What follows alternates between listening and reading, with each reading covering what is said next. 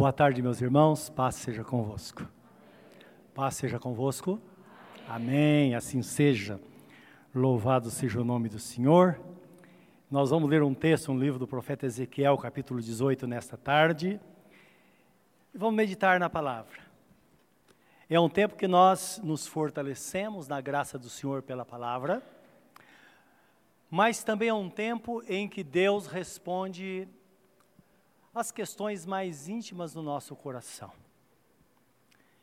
Talvez você tenha pensado e tenha se perguntado, ou perguntado algo para você mesmo ou para Deus. Na palavra é a hora que Ele vai responder, não é? Nisso nós não temos controle, porque o Espírito Santo, Ele dá a palavra, como está escrito, com um propósito. A minha palavra não tornará para mim vazia, diz o Senhor, antes cumprirá aquilo que me apraz. Então, há um propósito divino através da palavra de Deus, tão poderosa, que está escrito, Jesus disse: Nem só de pão viverá o homem, mas de toda a palavra que sai da boca de Deus. Vamos orar nesta hora. Mas antes desta oração em favor da pregação da palavra, nós vamos orar a Deus em favor de nossos irmãos que sofrem. Os irmãos sabem que aconteceu uma outra tragédia aqui no Brasil, na cidade de Brumadinho, não é? Tantas coisas acontecem. E nós ficamos nos perguntando por que, que essas coisas acontecem. Temos consciência absoluta da negligência das autoridades brasileiras em relação a isso. Tudo está entregue à própria sorte coisa que não deveria acontecer. Então veja, irmãos, que só Deus para nos valer. Porque por um lado existem essas coisas que poderiam ser evitadas. Por outro lado, Satanás trabalha dia e noite para que as coisas aconteçam. Imagine entre essas pessoas que morreram. Se uma delas morreu sem Jesus, porque não deveria ter morrido, houve uma perda muito grande. Então, desta forma, é que o inimigo trabalha para destruir. Ele veio para matar, roubar e destruir. E a nossa oração é para que essas coisas sejam evitadas. E quando acontece a nossa oração, agora, é para que o Espírito Santo conforte os corações daqueles que ficaram, de pais, esposos, esposas, que viram seus filhos ou pessoas da família é, morrendo diante deles. E nós, como igreja, temos que orar, não é verdade? Orar e pedir a graça e a misericórdia de Deus, que Deus nos conduza em segurança, que Ele nos abençoe, que Ele nos guarde a cada dia, porque tudo pode acontecer a qualquer hora. Por isso precisamos estar, estar preparados constantemente. O apóstolo Paulo diz por amor de ti somos entregues à morte o dia todo. Isso significa que nós amamos a Deus, mantemos nossa vida com Ele, mas estamos expostos como os, como os demais. A diferença é que nós estamos preparados, porque estamos em Cristo. Vamos orar nessa hora, meus irmãos. Querido Deus, tua palavra diz que devemos chorar com os que choram e nos alegrar com aqueles que se alegram. E nesta noite, Senhor, embora haja motivo para alegria, mas o foco maior é a tristeza que consome. É a dor, meu Deus, que atinge tantos corações daquelas pessoas que estão lá, Senhor. Algumas olhando para o nada, à espera do nada, desolados. Só a tua graça para valer essas pessoas. Só a tua graça, meu Deus, para preencher esses corações e o vazio que permeia essas almas nesta hora. Meu Deus, e te pedimos, te suplicamos no nome de Jesus, que nos guarde dessas coisas, ó Deus, no dia a dia. Lá aconteceu isso. Na cidade grande, nós sabemos que existem outros perigos, um atropelamento, uma bala perdida, meu Deus, um assalto, tantas e tantas coisas podem acontecer. E nós pedimos a tua graça que se cumpra a tua palavra na nossa vida que diz: O anjo do Senhor acampa ao redor daqueles que o temem e os livra. Que assim seja. Desvia, Deus, dos teus filhos este mal e alcança os corações nesta hora e dá a tua bênção, Senhor. E consola e ajuda para que as pessoas possam recomeçar. Que assim seja nestas vidas, ó Deus. E agora, Pai, pedimos a tua bênção sobre a tua palavra. Que ela venha sobre nós qual espada para esclarecer as coisas do nosso coração, os desígnios dos nossos corações. Que ela venha também, ó Deus, para nos ensinar, mas acima de tudo para nos fortalecer, nos preparar para o dia a dia. Certo que vivemos dias difíceis e precisamos de fé, precisamos, ó Deus, da tua força para sobrevivermos, para que nós, na angústia, ó Deus, não nos afrouxemos, mas pelo contrário, levantemos a cabeça e sigamos em frente pela fé no teu nome. Que nesta noite aqui, nós aqui que estamos, nossos familiares, ó Deus, nossos entes queridos, também sejam abençoados através da nossa vida. É a nossa oração hoje, em nome de Jesus. Amém, Senhor. Amém. Amém. Vamos ler Ezequiel 18, no, no versículo 20 ao 32. Então diz assim a palavra, Deus começa falando através do profeta: alma que pecar, essa morrerá. O filho não levará a maldade do pai, nem o pai levará a maldade do filho. A justiça do justo ficará sobre ele, e a impiedade do ímpio cairá sobre ele. Mas se o ímpio se converter de todos os seus pecados que cometeu, e guardar todos os, seus, os meus estatutos, e fizer juízo e justiça, certamente viverá, não morrerá. De todas as suas transgressões que cometeu, não haverá lembrança contra ele. Pela sua justiça que praticou, viverá. Desejaria eu, de qualquer maneira, a morte do ímpio, diz o Senhor Jeová. Não desejo.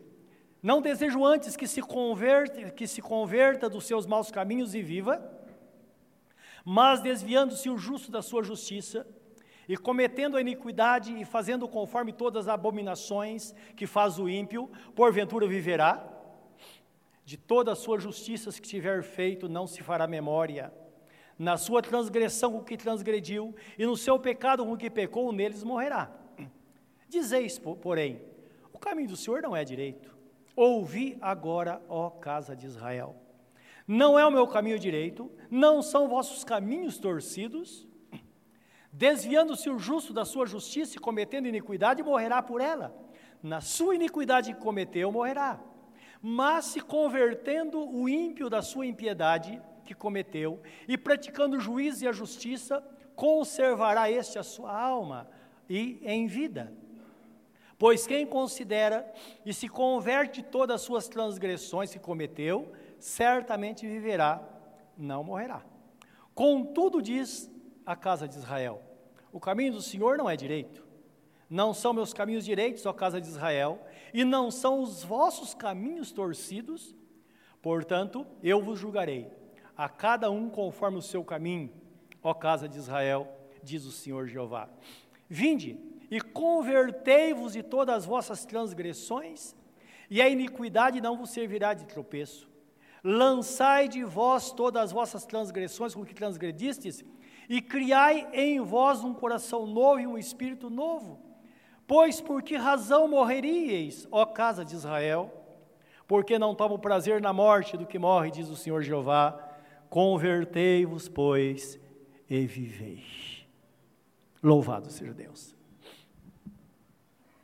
A conversão é que produz a vida em nós. Por isso que Deus diz no seu apelo: converta-se e viva. A conversão sincera, meus irmãos, é exigida hoje, como foi lá no Velho Testamento, da mesma forma. Porque, na verdade, a conversão é o retorno para Deus, para que sejamos salvos da condenação eterna e nele tenhamos descanso. Então a salvação não é só de, não diz respeito só à eternidade, mas o tempo que estamos vivendo aqui.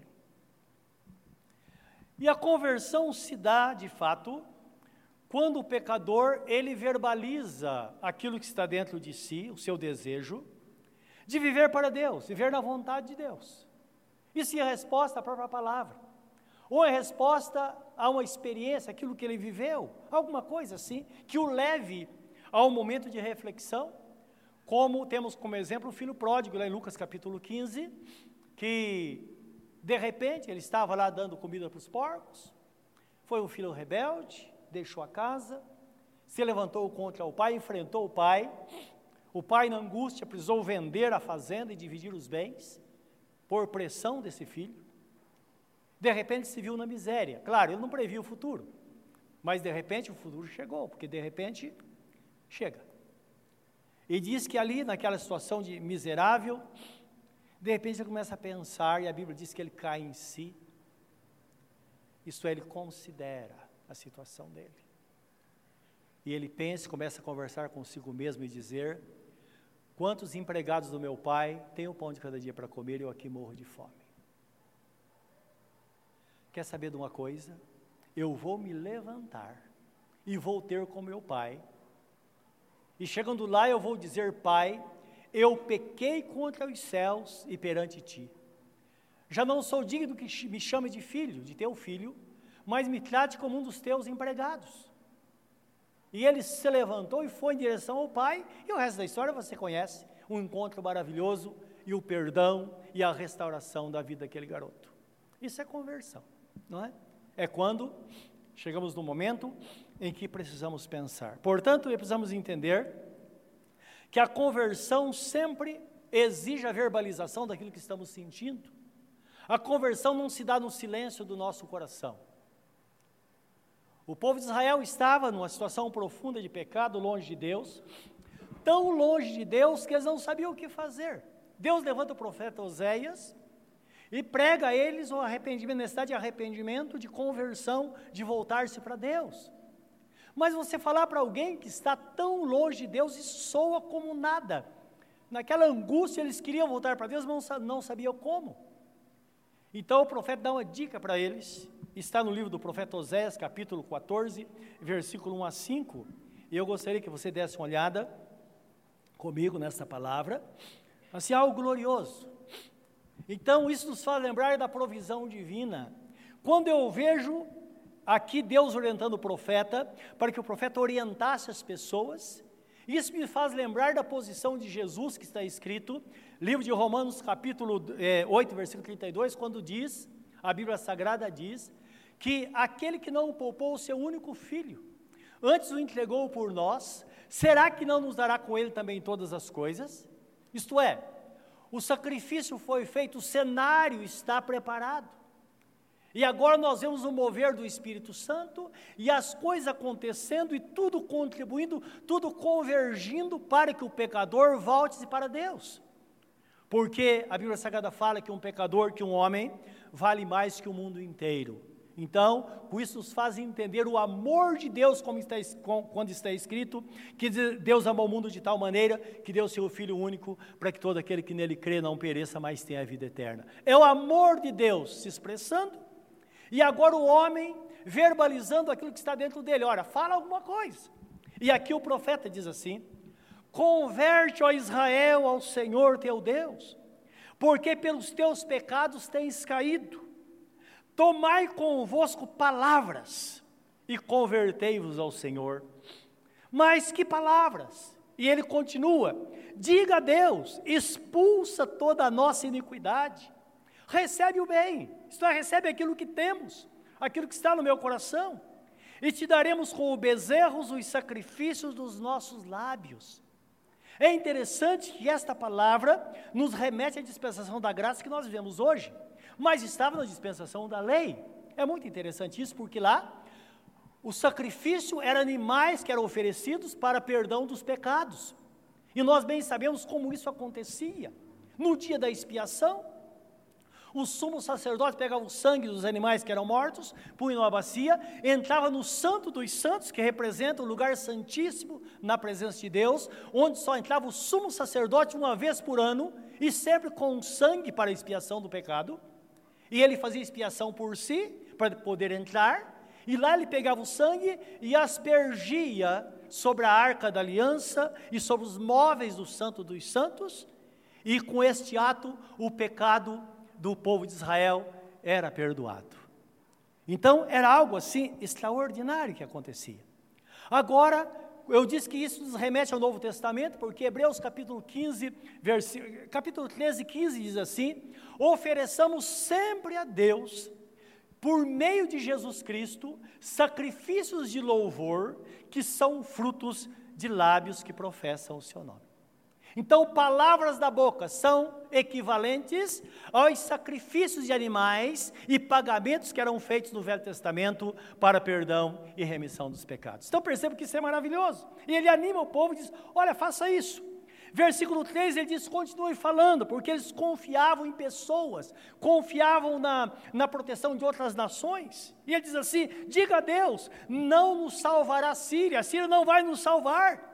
Não iremos montados a cavalos e, e, e nem confiaremos na obra das nossas mãos, nem diremos mais, ou melhor, e diremos mais: Tu és o nosso Deus, porque por ti o órfão alcançará misericórdia.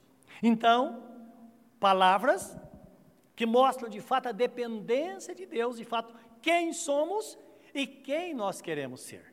E olha como isso é eficaz. No versículo 4 em diante temos a resposta de Deus. E Deus fala assim: Eu sararei a sua perver perversão. Eu voluntariamente os amarei. Isto é, eu amarei vocês livremente. Eu serei para Israel como orvalho, e ele florescerá como lírio e espalhará suas raízes como o cedro do Líbano. Então, resposta de Deus.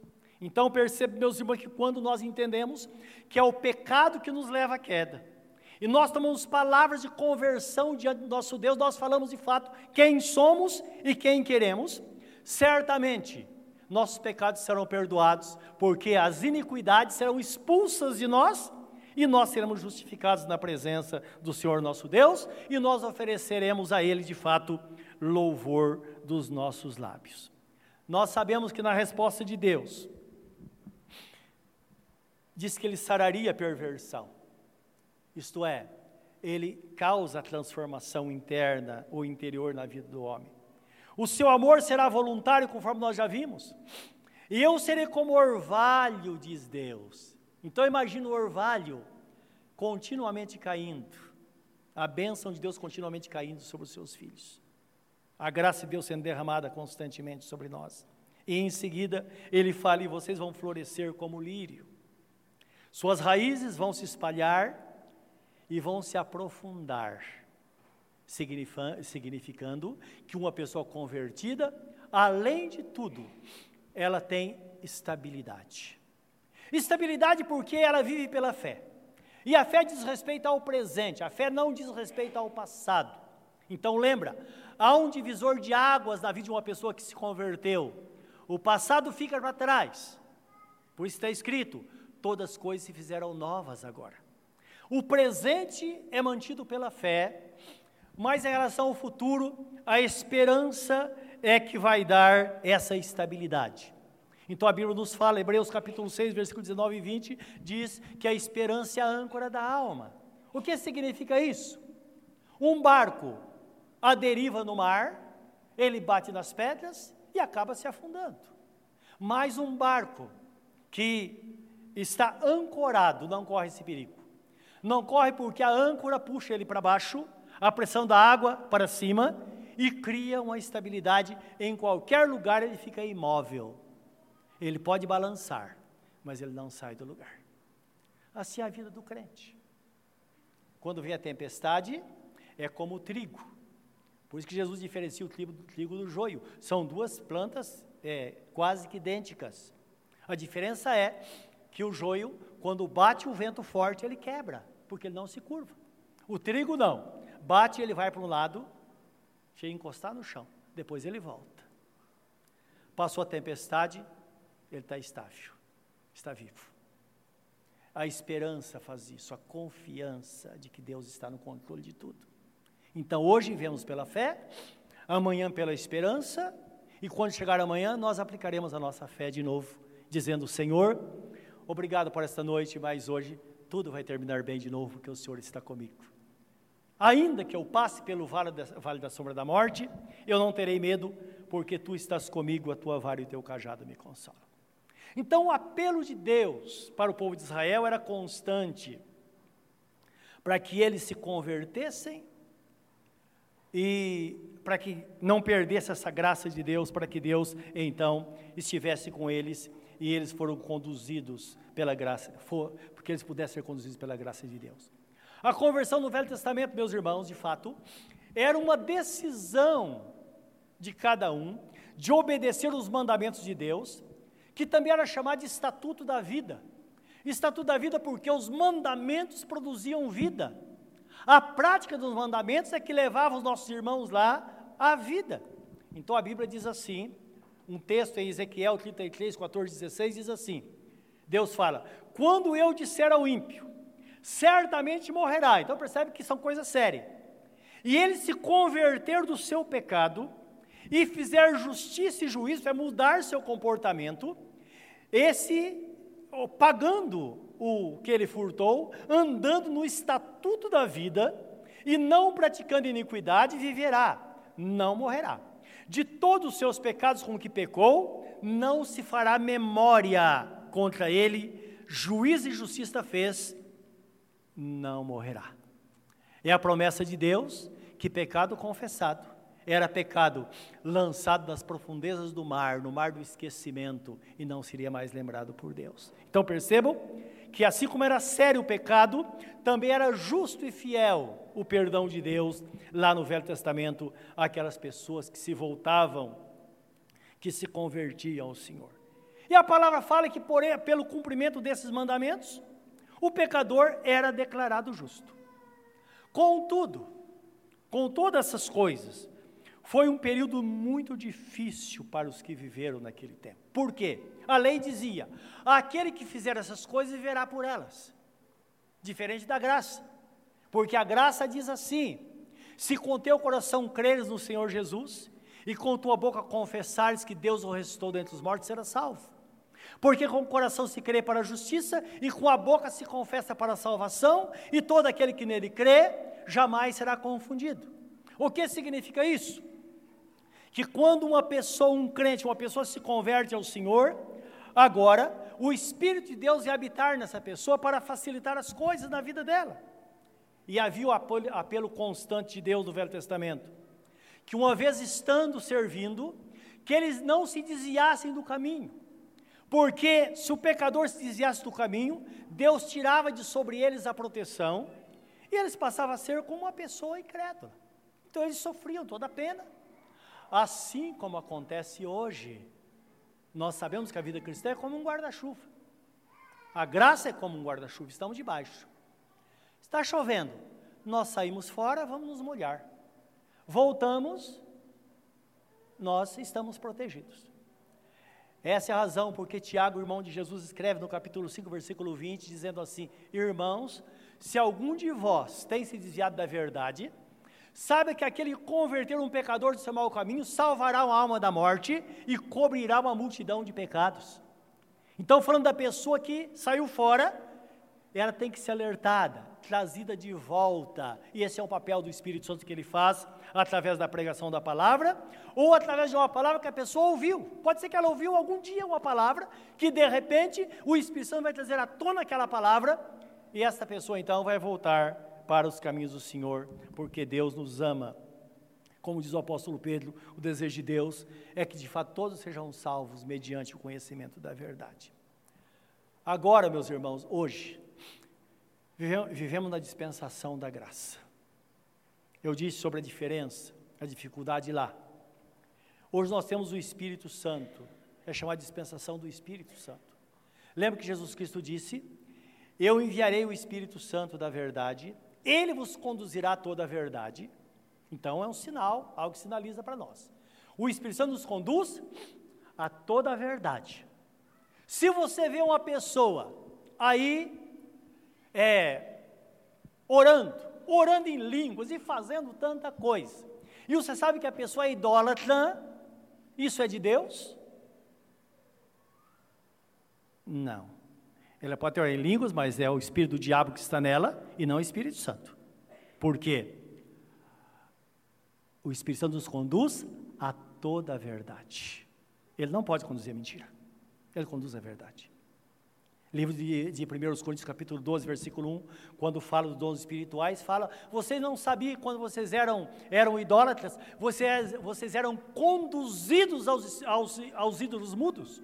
Então existe um espírito maligno que conduz a pessoa à idolatria, enquanto o Espírito Santo conduz o crente à adoração a Deus, ele conduz a toda a verdade. E não podemos ignorar, porque está escrito em Efésios capítulo 2, versículo 8, quando diz, porque pela graça sois salvos mediante a fé, isso não vem de vós, é dom de Deus, não vem por obras para que ninguém se glorie. O texto começa no, no versículo 1 dizendo que nós estamos mortos em nossos pecados e delitos, andávamos segundo, segundo o conceito do mundo, segundo o príncipe da potestade do ar, que é o espírito que atua na mente dos filhos da desobediência.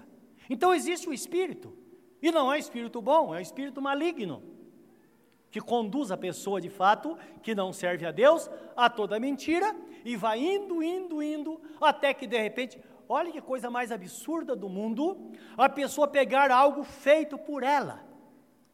Então uma pessoa está andando na rua, passa na Imagens Bahia, fala: opa, aqui tem alguém, algo que eu posso comprar e adorar. E pega um ídolo feito de gesso ou de alguma coisa assim, leva em casa, acende lá uma vela, se ajoelha e fala, achando que Deus responde. Algumas pessoas dizem: não, o que vale é o propósito, é Deus que responde. Não, meus irmãos. 1 Coríntios capítulo 10, versículo 20, está escrito, 18 a 20, que quando uma pessoa olha, ora os ídolos mudos, é o diabo que responde. E o apóstolo Paulo fala: Eu não quero que vocês sejam participantes da mesa do Senhor e da mesa do diabo. Então isso é muito sério. Por isso temos a advertência bíblica, para nós entendermos o que é de fato a pessoa nascida de novo, que teve o seu pecado pago pelo Senhor, não é? Essa salvação foi gratuita. Nós que estamos debaixo de condenação, agora somos salvos. Por ser gratuita, não significa que tenha sido de graça, meus irmãos. Todos nós sabemos que Jesus passou por, é, o, o, o, sofrimento que ele passou. A gente sabe quanto ele sofreu. O fato de ser, ter se tornado homem já foi algo terrível para ele. Imagina ele no trono, despir da sua glória para assumir a natureza humana. Ele foi rejeitado, foi rejeitado pelos irmãos, foi rejeitado pela mãe, nós sabemos muito bem disso, está escrito na Bíblia Sagrada. No jardim do Getsemane, foi traído pelo seu melhor amigo. E lá o peso do pecado da humanidade estava sendo colocado sobre ele. E a Bíblia Sagrada diz que ele transpirava e o seu suor caiu na terra como gotas de sangue. Tanta angústia.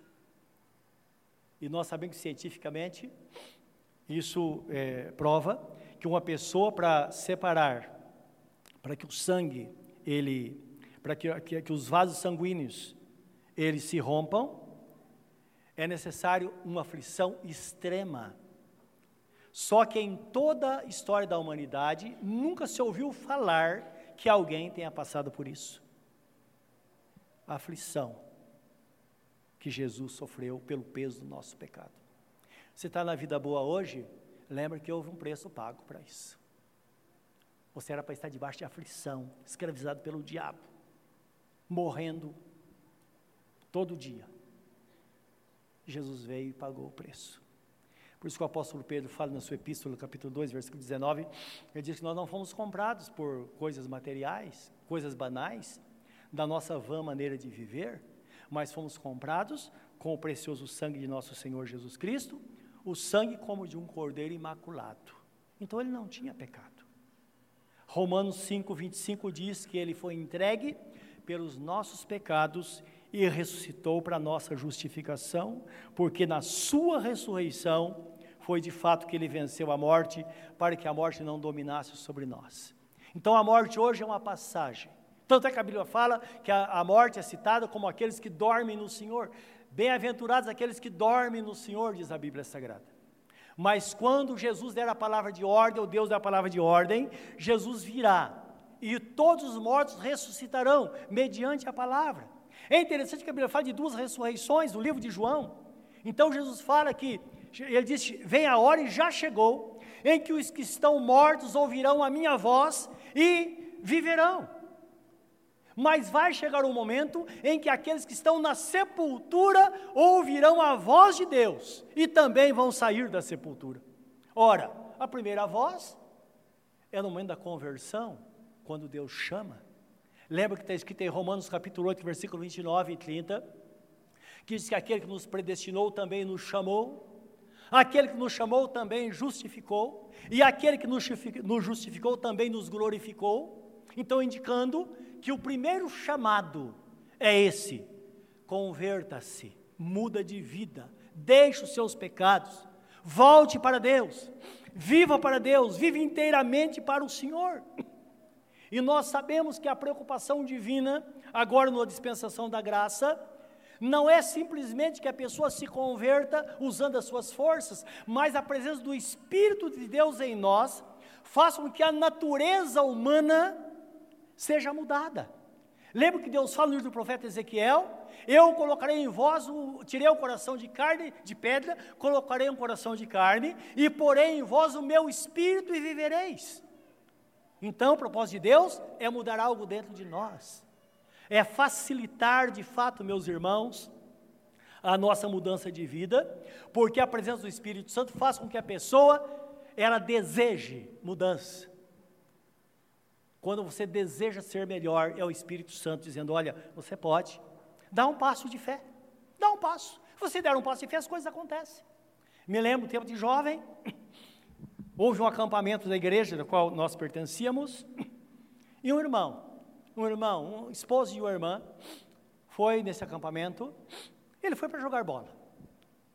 E a, a, esposa, usando essa estratégia, falou: não, vai, vai ter jogo de futebol pegou a chuteirinha dele, colocou lá as coisinhas numa mochila e foi para o acampamento. E estava lá acompanhando. Nada aconteceu durante toda, todos os três dias da campanha de, de carnaval, nada aconteceu. O último dia fizeram lá o culto da fogueira. Fizeram a fogueira e eu, eu, fizeram um culto ali, um outro jovem pregando a palavra de Deus. Num dado momento, esse jovem que estava pregando disse assim: Olha, se você quer sua vida mudada, dá um passo para frente. Se você tem algo que você trouxe aqui, que sabe que desagrada a Deus, ao dar o passo para frente, joga na fogueira. Imagine, ele falou isso inocentemente. E, pelo menos ele pensava. Mas o Espírito Santo estava dando resposta à vida de algumas pessoas. E esse rapaz foi para frente, e ele colocou a mão no bolso, tirou uma caixa de fósforo Estava cheio de droga dentro dessa caixa que ele levou para usar. E ele chegou, quando ele jogou na fogueira, o Espírito Santo veio sobre ele. E foi um Deus nos acuda. Porque esse rapaz começou a clamar a Deus, a orar, começou a orar em outras línguas. Imagina o escândalo que foi. Se tornou um crente fiel, até hoje vive na presença de Deus. Eu imagino que durante os três dias Deus foi fazendo. Como diz o profeta Isaías, que a palavra como um martelo que esmiuça a penha e esmiuça a pedra. Foi batendo, batendo, batendo, batendo, batendo. É provável que perdido não desejava nada. Depois começou a pensar, começou a considerar, até que naquele momento ele disse: é agora. E Deus veio e transformou. É a conversão, meus irmãos, na dispensação da graça, é o que Deus faz na vida de uma pessoa que está servindo a Deus. Então, a partir daí, a pessoa se torna uma nova criatura, por quê? A natureza tem que ser mudada. Porque se a natureza não for mudada, nada vai acontecer. A pessoa, qualquer, qualquer movimento brusco, ela volta a ser o que era. Então a natureza tem que ser mudada. Essa natureza tem que ser domada a cada dia. Porque nós sabemos que é tudo é um simbolismo bíblico, não é? Quando a Bíblia fala que nós morremos para o pecado. Isso Lutero, Martim Lutero, que fala um dia, ele diz, olha, eu pensava que quando eu, eu entreguei minha vida para Jesus, a ser batizado, fui batizado, eu pensei que quando eu fosse batizado, eu, na verdade, o meu velho homem morreria, ficaria morto lá. Ele diz, mas o miserável não é que ele sabe nadar? Eu descubro que ele está aqui. Então a palavra fala: considerai-vos como mortos para o pecado. Então lembra que o poder está sempre em nossas mãos. Se eu digo, eu quero, então eu posso. Essa é a atitude de fé. É como Jesus disse a Pedro: Pedro, você quer andar sobre as águas? Senhor, eu quero, pede, se o senhor falar, eu vou ter contigo. Pedro, vem. Pedro saltou do barco e começou a andar sobre as águas. Então percebam que muitas vezes é uma disposição imediata, inusitada, algo que a pessoa faz quase que sem pensar, porque em toda a história da humanidade, você já ouviu falar de alguém que andou sobre as águas? O polêmico Pedro que andou. Então lembra, a fé, a decisão, eu quero, portanto eu posso. E quando nós tomamos decisão, as coisas grandes acontecem. E a Bíblia Sagrada fala que tudo provém de Deus. Provém de Deus. E o desejo de Deus é que realmente temos uma mudança concreta. Algum tempo atrás, você deve conhecer, tem muitas historinhas hoje, né? A historinha do, do escorpião, falei aqui uma vez. O sapo e o escorpião, lembra disso? Se você já conhece essa história, tenha paciência que eu vou contar, tá? Mas presta atenção de novo. Então diz que o sapo, houve uma enchente, e os dois se encontraram na beira de, uma, de um rio. Houve uma enchente muito grande. E o, e o escorpião falou para o sapo, o sapo falou, escuta que você está tão triste aí. Ele falou, cara, perdi toda a minha família. Morreu todo mundo, estou aqui. Eu não sei, pode ser que até esteja viva, mas está do outro lado. Agora você sabe, se eu sou escorpião, eu não me dou bem com a água, e eu precisava atravessar do outro lado. E na conversa, o sapo foi pensando, falou, você não quer que eu te leve, né? Falou, olha, é justamente o que eu pensei. Confia em mim. Ele falou, e esse ferrão aí? Imagine, o cara que perdeu a mulher e os filhos vai fazer alguma coisa? Jamais faria qualquer coisa. Jamais. Ele convenceu o sapo. O sapo falou, então monta aí. E vai nadando, atravessando aquela água. De repente vem um pedaço de madeira sobre a água. O sapo, quando viu, mergulhou para não ser pego pela madeira. Quando ele mergulha, o escorpião levou um susto tão grande, cravou o ferrão no, no sapo. O sapo falou, cara, vamos morrer nós dois agora. Por que você fez isso? Eu falei, ah, me desculpa, é a natureza minha natureza. Um movimento brusco, não tem jeito. Dá para entender o que é o novo nascimento? Por isso que Deus, Ele providenciou isso. Colocar um coração novo, um espírito novo. Porque senão, no movimento brusco, tudo vai água abaixo, não é? Então Deus, na sua sabedoria, eu quero que você veja comigo em 2 Coríntios capítulo 5, 17 ao 21, que na sabedoria Ele preparou tudo, Ele transformou-nos, colocou em nós o seu Espírito Santo, colocou em nós a capacidade agora de sermos embaixadores de Deus na terra, embaixador de Cristo. Então, quando nós falamos, é como se Jesus falasse, e Deus está por trás para agir, para fazer a obra, porque tudo provém dEle. Então, olha o que diz o texto, Assim que se alguém está em Cristo, nova criatura é. As coisas velhas já passaram. Eis que tudo se fez novo. E tudo isso provém de Deus, que nos reconciliou consigo mesmo por Cristo Jesus e nos deu o ministério da reconciliação. Isto é, Deus estava em Cristo reconciliando consigo o mundo não lhes imputando os seus pecados, e pôs em nós a palavra da reconciliação. Isto é, Jesus pagou o preço lá na cruz, Deus o colocou lá, ele pagou o preço e não colocou na nossa conta o pecado, ele tirou do pecado. Então agora, a, a pior injustiça do mundo é quando uma pessoa se perde porque o seu preço foi pago, seu pecado foi pago. Uma pessoa justa perecendo quando não deveria. Porque a justiça é declarada quando a pessoa é imputada, quando a pessoa realmente reconhece esse pagamento. Versículo 20: De sorte que somos embaixadores da parte de Cristo, como se Deus por nós rogasse. Rogamos-vos, pois, da parte de Cristo que vos reconcilieis com Deus. Aquele que não conheceu o pecado, fez pecado por nós, para que nele fôssemos feitos justiça de Deus. Então, a troca. O Pai colocou o pecado sobre Jesus, o mesmo pecado que tirou de sobre nós, para que nós agora, agora pudéssemos, pudéssemos então estar livres para Deus. Isso é algo glorioso, não é verdade? Algo magnífico. O apóstolo Paulo escrevendo aos Romanos, capítulo 3, ele nos mostra uma coisa, que o homem de hoje, ele é tão mau quanto o homem de antigamente. Nada mudou. Nada mudou na vida deste homem.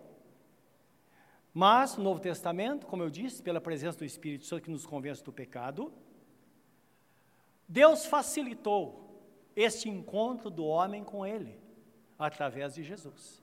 É pelo Espírito Santo. Como eu disse há pouco, que a pessoa, às vezes, ela nem está pensando em nada. Para que se cumpra aquilo que está escrito no livro do profeta Isaías, quando ele diz: Eu serei encontrado por aqueles que não procuravam por mim. Deve conhecer uma pessoa, talvez você tenha acontecido isso com você, talvez tenha acontecido isso com você. Um dia você não está pensando em nada.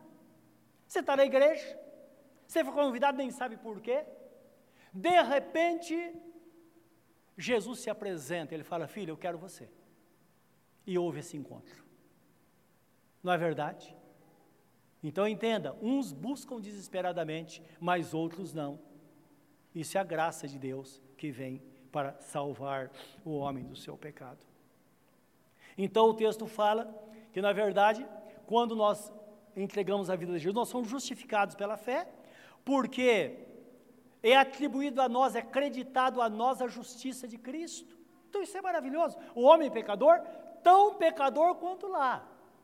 Quando nós vemos na Bíblia, nós vamos descobrir que tudo que tem hoje já existiu nas, nas civilizações passadas. Tudo que você possa imaginar já esteve lá. E eu quero que você veja comigo esse texto. É um texto longo, mas nós vamos ler do, do capítulo 13, versículo 9 ao 26, do, da Epístola de Paulo aos Romanos. E quando nós prestamos atenção, isso traz assim um, um refrigério para a nossa alma, não é? que nós vemos de fato que Deus tem poder para mudar de fato a nossa natureza.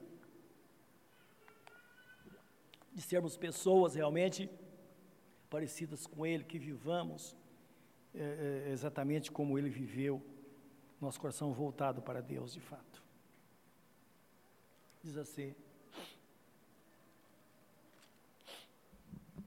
Pois que, pergunta ele, somos nós mais excelentes? De maneira nenhuma. Está falando a relação entre a, a, a, graça e a lei no passado.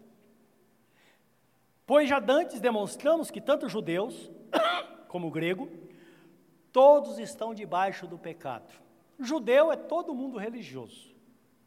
Grego é o mundo secular, onde envolve ciência, todo tipo de conhecimento, não é? a humanidade, as ciências humanas. Versículo 10 diz assim: Como está escrito, não há um justo, nem um sequer. Não há quem entenda, não há ninguém que busque a Deus. Todos se extraviaram e juntamente se fizeram inúteis. Não há quem faça o bem, não há nenhum só. A sua garganta é um sepulcro aberto, com a língua tratam enganosamente. Peçonha de áspide, isto é, veneno de cobra, está debaixo de seus lábios, cuja boca está cheia de maldição e amargura. Os seus pés são ligeiros para derramar sangue. Em seus caminhos há destruição e miséria, e não conhecem o caminho da paz. Não há temor de Deus diante dos seus olhos.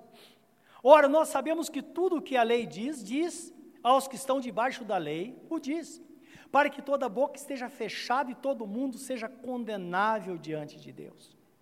Por isso, nenhuma carne será justificada diante dele pelas obras da lei, porque pela lei vem o conhecimento do pecado.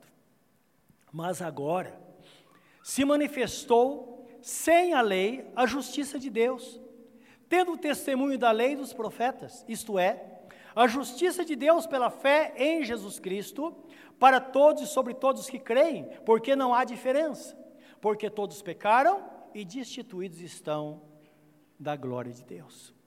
Sendo justificados gratuitamente pela sua graça, pela redenção que há em Cristo Jesus, ao qual Deus propôs para a propiciação pela fé no seu sangue, para demonstrar a sua justiça pela remissão dos pecados antes cometidos, sob a paciência de Deus.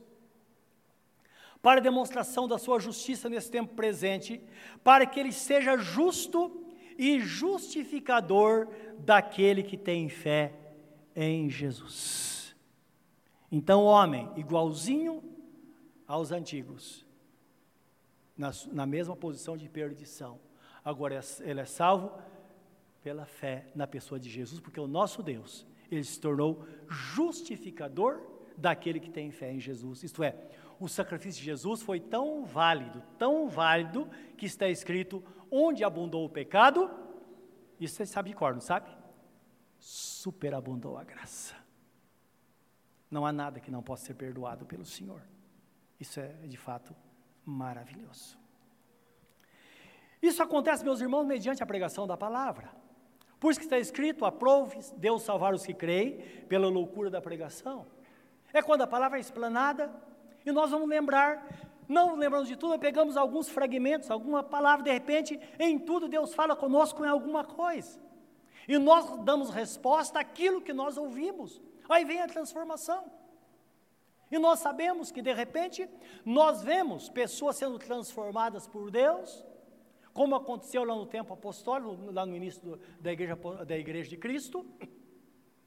Nós sabemos que os irmãos, Jesus fez tudo, ressuscitou, subiu aos céus. Agora os irmãos se reuniram para orar, 120 pessoas. Jesus falou: Olha, eu tenho uma surpresa para vocês. Fiquem orando. Eles oraram por dez dias. E lá o Espírito Santo veio sobre eles, veio para ficar, e todos ficaram sabendo disso. Então, de repente, aqueles irmãos foram visitados por Deus, começaram a orar em línguas, a profetizar, e todo mundo ficou espantado. Olha o que está acontecendo. E aquilo começou a causar uma, um reboliço muito grande na cidade, logo pela manhã, Conclusão: 3 mil pessoas correram para lá, para ver o que estava acontecendo. E o apóstolo Pedro, aproveitando, ele começou a fazer uma, uma explanação sobre o sacrifício de Jesus, isso que nós estamos falando, a transição da lei para a graça, Agora, o elemento facilitador da conversão, que todos poderiam ter uma vida transformada agora, porque o desejo de Deus não é simplesmente levar a pessoa a uma mudança forçada, mas sim uma transformação interna, uma mudança da natureza, para que de fato esta pessoa se torne uma nova criatura e seja identificado como uma pessoa crente. Tanto é que no, lá no início da igreja cristã, pela primeira vez, na cidade de Antioquia, Antioquia da, da Pisídia, me parece, os irmãos foram chamados de irmãos. Foi denominado irmãos, ou melhor, cristãos, não irmãos. Os irmãos foram denominados cristãos porque eles disseram, mas eles se parecem com Jesus. O que vamos falar deles? São cristãos. Pela primeira vez. Mostrando a realidade dessa mudança na vida daqueles, o temor no coração, não é? A sede, o desejo de estar de fato na presença de Deus. Agora, é claro, os irmãos sabem que quando se ouve a palavra, existe algo que vai progredindo dentro de nós, até chegar a um ponto que nós precisamos de fato saber quem somos nós. O homem não pode conhecer a Deus a não ser que ele se conheça, que ele se situe dentro do, da, da, da, história, dele, que ele entenda de fato, que ele situe, se situe dentro do plano divino para a humanidade. Quem sou eu? O que Deus quer de mim? Qual o seu propósito na minha vida? E eles estavam ouvindo, ouvindo, o que eles não esperavam que de repente, em Atos 2, 36, 36 ou 37, o apóstolo Pedro diz, depois de falar sobre a promessa dos profetas da presença do Espírito Santo, ele disse: Olha, quero que vocês saibam de uma coisa, ó casa de Israel, que Jesus a quem vocês crucificaram, Deus o fez Senhor e Cristo. E é Ele que está fazendo tudo isso. É Ele que faz. Ora, eles disseram: somos nós, temos que fazer alguma coisa.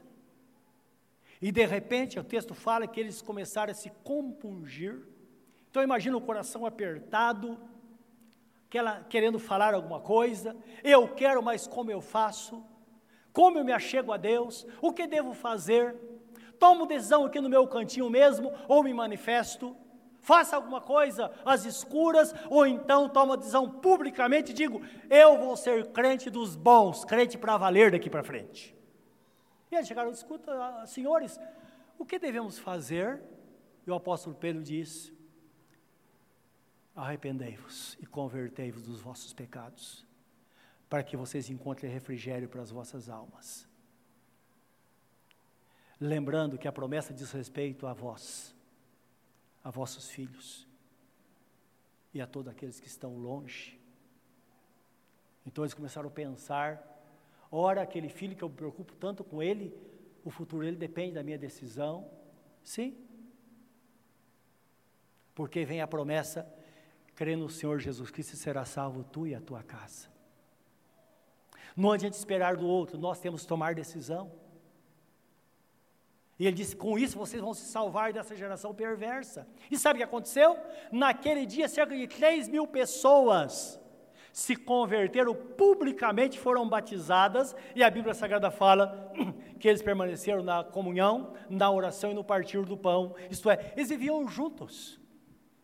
Então aí iniciou-se a igreja cristã, que lá 3 mil, 120, 3 mil, e hoje milhões de milhões estão servindo a Deus em todo o mundo. E eu pergunto: e você? Já tomou essa decisão? A vida depende disso. A vida com Deus depende disso. A paz depende disso. E as pessoas vivem oprimidas pela falta de Jesus. Por isso que Jesus fala: Vinde a mim, Vós que estáis cansados e oprimidos, eu vos aliviarei.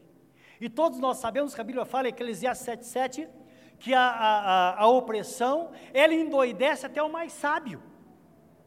Quantas pessoas enlouquecem porque estão oprimidas, estão debaixo de uma pressão diária na sua mente, a mente não para, elas não dormem. E Jesus fala disso. Nele nós encontramos descanso para as nossas almas, meus irmãos é estar em Cristo. Ora, devemos buscar ansiosamente isso ou não? Vale a pena ou não ser uma nova criatura? Vale a pena ou não viver com Deus? Portanto, a, o apelo divino é que aquele que não se converteu, que se converta, entregando-se de fato a Jesus. E aquele que está em Cristo deve manter-se firmes na fé, não arredar o seu pé por nada, porque esta jornada pode ser uma jornada longa, não é verdade? Eu conheço pessoas que serviram, minha mãe serviu a Jesus 65 anos ou mais, mas sempre na presença de Deus. Jesus é o Senhor. Quantas dificuldades, mas ali na presença de Deus. E a Bíblia Sagrada fala que mesma, a mesma provisão que os nossos irmãos tiveram no Velho Testamento é a provisão que nós temos hoje. A preocupação de Deus lá é a preocupação dele hoje conosco, que aquele que não serve passa a servi-lo e aquele que está servindo mantenha-se no caminho.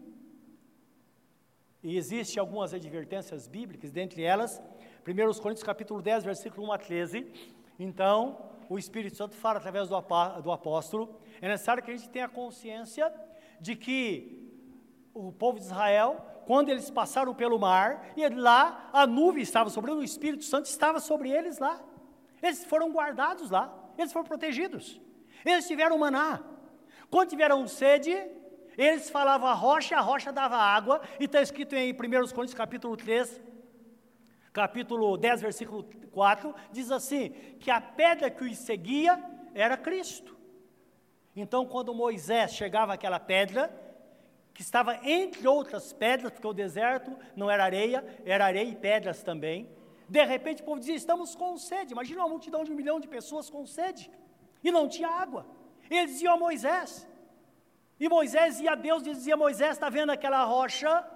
Chega para a rocha a primeira vez. toca com o seu cajado na rocha e diz: Rocha, dá água para o meu povo. E quando ele fez isso, jorrou água. E a Bíblia fala: cuidado, porque aquela rocha era Jesus. Eu fico imaginando o que Deus faz. A rocha não era uma figura de Jesus, ele diz, a rocha, a rocha era Jesus. É interessante que a nuvem era figura, tudo era figura. Mas ali, a rocha era Jesus. Então eu imagino, a Bíblia fala do anjo do Senhor que acompanhava o povo de Israel. De repente, Deus dizia a Jesus: Olha, agora se torna uma rocha porque você vai dar água para esse povo. E a Bíblia fala que ele fez, isso está escrito por nossa causa, para que nós pudéssemos olhar isso e considerar a nossa vida e ver em que ponto nós estamos na presença de Deus. Como estamos servindo ao Senhor. E aí ele numera. É interessante que ele numera nesse texto algumas coisas importantes que a igreja de Cristo tem que tomar cuidado, que são coisas que definitivamente pode afastar a pessoa de Deus, meus irmãos. Então ele fala cuidado com muitas coisas, dentre elas, primeiro, cuidado com a idolatria. Porque o povo fez o bezerro, de, o bezerro de ouro e eles fizeram uma grande festa, eles comeram, beberam e depois deitaram para descansar. E veio o juízo de Deus e muitos morreram por causa dessa atitude. Ele diz: cuidado, a idolatria pode matar. Às vezes você pensa que só participar de uma festa pagã não tem nada, mas lembra que aquelas coisas que estão lá estão, foram sacrificadas aos ídolos. E muitos crentes muitas vezes entram por esse caminho. E tem que haver temor no coração. E Deus espera isso de nós, de que temos discernimento dessas coisas, cuidado. Segundo lugar, ele diz: não se prostituam. E aqui está falando da relação sexual ilícita. Prostituição aqui, na verdade não está falando de sexo pago como era antigamente, mas está falando de relação entre pessoas casadas ou então a fornicação que acontece entre pessoas solteiras. Ele diz, eles fizeram e cerca de 25 mil morreram. Então é algo que pode matar uma pessoa, isto é, separar uma pessoa de Deus. Isso atrai a ira de Deus. Depois diz: não tentemos a Deus. Como podemos tentar a Deus? Quando nós desafiamos a Deus e num dado momento nós dizemos: olha, Deus não, imagine, Deus está me punindo. Certa vez ouvi uma pessoa dizer: olha, há 36 anos Deus está me punindo. Eu acho que Ele não pode fazer. E a pessoa se dizia crente. Então, o povo de Israel estava com fome. Com fome não, eles comiam maná todo dia. E de repente começou a baixar um espírito, creio que um cheiro de churrasco, alguma coisa. E disseram: Puxa vida, a gente sofria no Egito, sim, mas lá tinha carne, lá tinha isso. Que saudade das panelas de carne, tantas coisas. Estamos comendo esse maná vil todos os dias. E aí Moisés, naquele desespero, foi orar. Quando Moisés foi orar, disseram: Não adianta nem orar. Você acha que Deus vai trazer onde Deus vai arrumar carne para essa multidão? Um milhão de pessoas no deserto? Acho que Deus pode fazer isso? Isso é tentar a Deus. Perguntar: será que Deus pode? Então Deus deu ordem, um vento começou a soprar, e perdizes começou a chegar, e a Bíblia fala que um metro de altura do chão, de perdizes, em todo o acampamento. Eles comeram carne como nunca comeram na vida. Mas diz que no auge daquela festa, a ira de Deus foi derramada sobre eles. E muitos morreram. Porque não refrearam o apetite. Isto é, deixaram que esse desejo é, fosse maior do que a fé que eles tinham em Deus. Eles não confiaram que aquele pão que Deus estava dando era o pão dos céus. Devemos valorizar essas coisas. Porque quando nós valorizamos, nós não tentamos a Deus. É a terceira coisa. Quarta, não murmureis. É reclamação excessiva, se fazer de vítima. O crente não pode se fazer de vítima, meus irmãos, porque tudo o que acontece na nossa vida, o conjunto das coisas contribui para o nosso bem. Nossa, mas foi algo como hoje nós vimos de uma mãe que perdeu o filho. E o que fazer numa situação dessa? É demais para mim tudo isso, pensar nessas coisas, mas está escrito que todas as coisas contribuem juntamente para o bem daqueles que amam a Deus, daqueles que são chamados segundo o seu propósito. O importante é que o seu filho, tudo indica que ele está na glória, e quando ela chegar lá, ela vai poder abraçar o filho e dizer: Filho, você está aqui, eu também estou aqui, porque tudo contribuiu. Deus sabe o que fazer, Deus sabe o que permitir, o tempo que permite as coisas, meus irmãos. Então não murmureis, diz a Bíblia Sagrada. E essa murmuração diz respeito a uma situação muito interessante. Um dado momento, parece que estava tudo bem, aquela multidão caminhando no deserto. De repente alguém começou a dizer: Puxa vida, mas esse Moisés é um chato, né? Ele não toma iniciativa. Tem hora que ele acha que ele é dono da verdade. E começou a acontecer isso. Existiam alguns músicos na época, dentre eles os filhos de Coré. Miriam conduziu o louvor. O Moisés fazia os cânticos e ela conduzia. Ela também. E ela chegou para Moisés e falou: escuta, Moisés. Porque, claro, nomearam ela. Ela foi Moisés, disseram ela e Arão. Moisés, escuta, você está sendo. Lembra que não é só você. Deus nos chamou também. E começou a reclamar, a reclamar, a reclamar, a murmurar. Aí Deus falou para Moisés: Moisés, faz com que Miriam fique sozinha. Ela ficou sozinha, Deus feriu ela com lepra. E Deus falou para Arão, Arão, falou para Moisés, Moisés, eu não sei o que fazer com Arão. Porque se eu tocar nele, ele é o sumo sacerdote.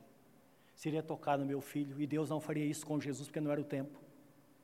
Ele era a figura de Jesus, ele era o sumo sacerdote. Falou, então aconselha Arão, fala que Arão, para ele calar a boca, para ele ficar quieto. Ele não pode fazer nada, porque eu não posso fazer nada com ele. Eu vou deixar passar dessa vez. Aí, junto com Miriam, muitas pessoas morreram. Agora é interessante que eu lendo a Bíblia, leio essa história no Velho Testamento, livro de Número.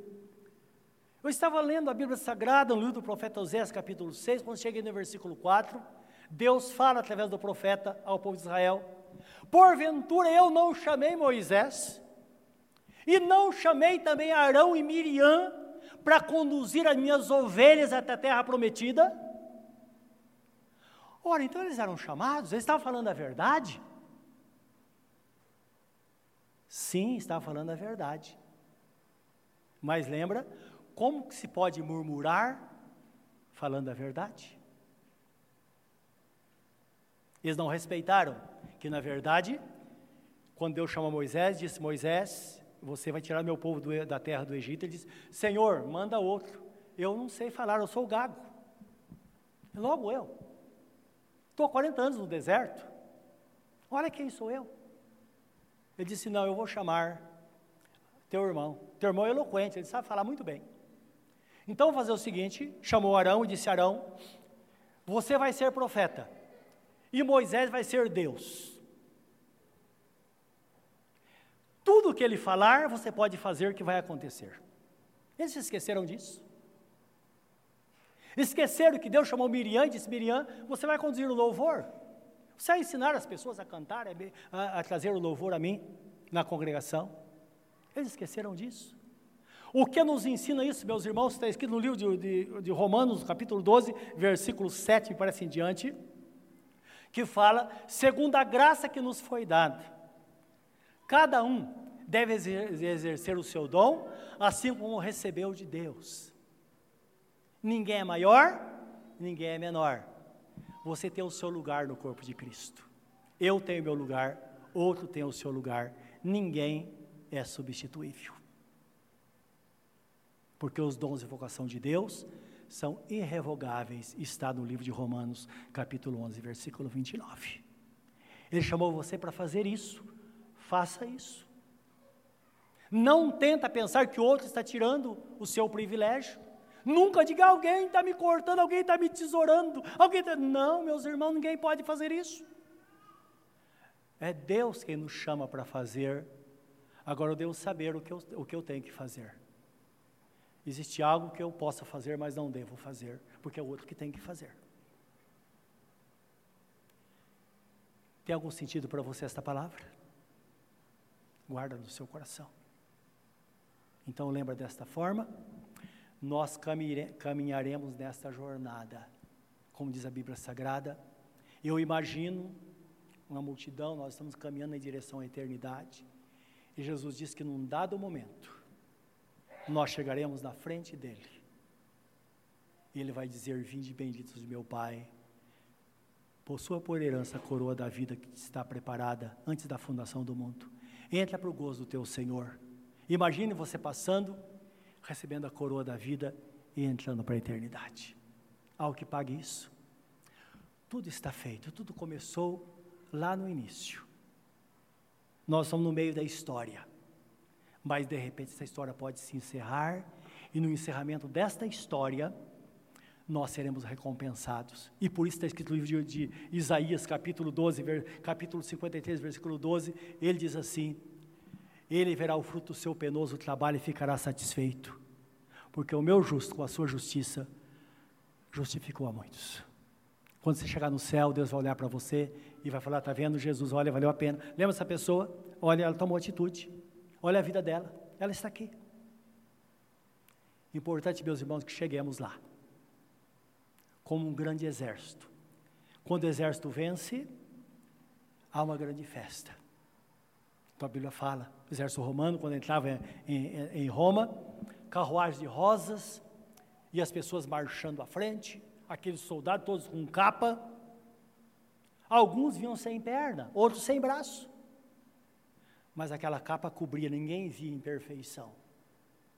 Eles entravam. Aquelas carruagens de flores com aquele cheiro.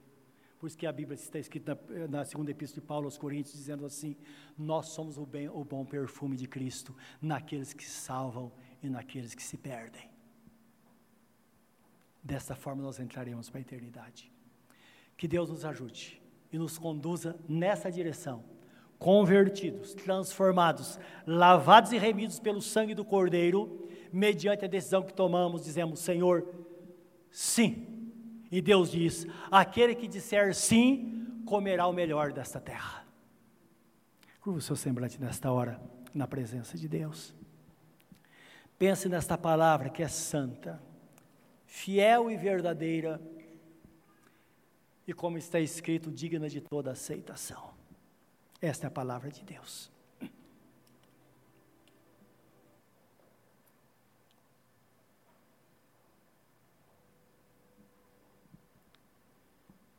Aí no silêncio do seu coração, fala algo para Deus agora. Diz a Ele o que Ele representa para você. Diz a Ele o que, ele, o que você quer da vida. Fala com Ele nesta hora. Ele dizer, filho, você vai florescer como lírio. Você vai criar raízes. Você vai ter estabilidade em todas as áreas da sua vida. Você será de fato uma nova criatura. Porque eu vou tirar o seu veneno.